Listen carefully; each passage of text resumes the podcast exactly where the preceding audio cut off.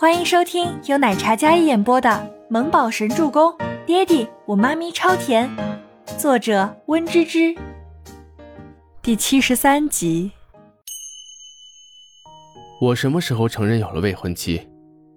不过，周伯言拉长了尾音，然后眼神微抬，那深邃幽深的眼眸里噙着一抹意味不明的暗示。倪清欢看得心头一跳。又要说出什么虎狼之词？哎，那个这个好吃，你尝尝。哎，都尝尝，都尝尝。倪清欢嗖的一下低下头，不敢跟他对视，然后将餐盘里刚才还护着的什么排骨啊、海鲜啊，都一股噜的往周伯言碗里送。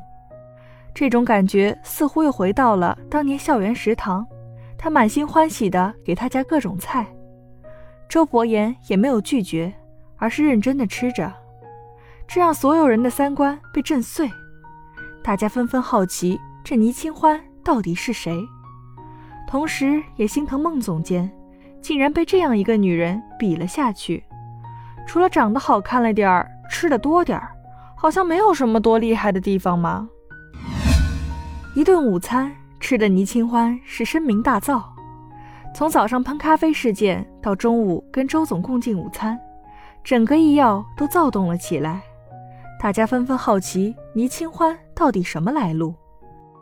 听说宋可儿是倪清欢的同学，所以大家好奇的都去他那里八卦。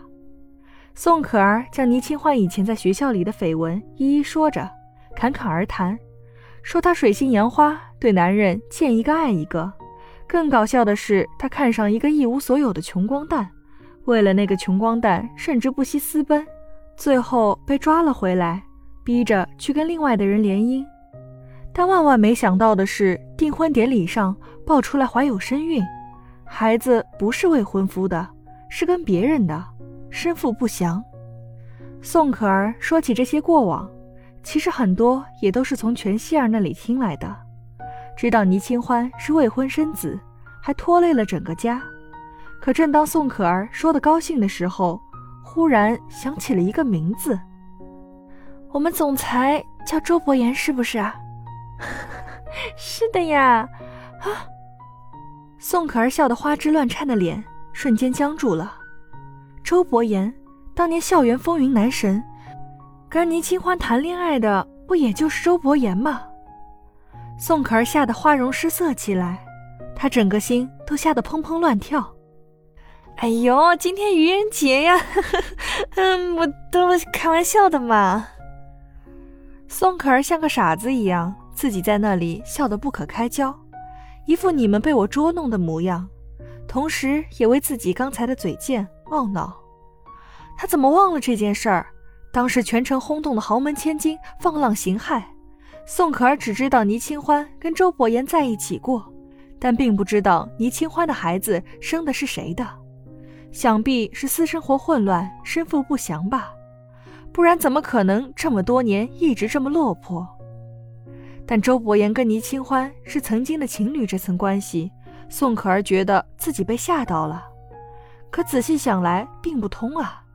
要是真的是这样，倪清欢怎么可能回来当一个小小的设计师助理呢？听说孟总监是周总的未婚妻，宋可儿想到刚才大会议上见到的那名气质卓然、俊美不凡的男子。心里忽然有些嫉妒倪清欢了，不过这么多年过去了，谁还记得谁呢？当初倪清欢可是高高在上的千金小姐，倒追的也没见什么成效。这现在倪家落败了，指不定更加看不上喽，还未婚生子，谁会稀罕这种下作的女人呢？倪清欢吃完午饭。所到之处皆是大家的眼神注目里，还能听到大家嘴里说的是他就是他。哎，我他妈还是我的英雄小哪吒呢！清欢，你怎么跟周总一起吃饭啊？你现在在公司可是火了，大家都好奇你是什么来路。吴山童不知道从哪里走出来，拉着倪清欢道：“倪清欢一脸苦闷，哎，我也不想的嘛。”唉，倪清欢吃饱了，感觉有点儿也不幸福。嗨，清欢宝贝，倪清欢何尝不知道自己目前什么处境？可当他还没来得及难过的时候，前面走来一个妖孽的黑衣男子，是那个在不夜城地下车场救过他的男人，手里还有枪的那种。这称呼也真的是醉了。倪清欢皮笑肉不笑的看着迎面走过来的男子，绝绝少。吴山童看到静觉司，有种玄幻了的感觉。静觉司，他们总裁的好兄弟，经常来医药串门，为人张扬高调，是个妖孽。为什么叫清欢宝贝啊？吴山童惊讶地看着倪清欢，这小姑娘什么来路？什么绝少啊？静觉司啊，静家的二世祖，不是，是静家的小祖宗，静家现任的帝国总裁静觉司，人称绝少。哇，听起来好厉害的样子，可他不认识啊。你好，但是倪清欢还是有礼貌的问候，因为好像他在至尊皇宫是被他救下的，他之后有回忆一些事情。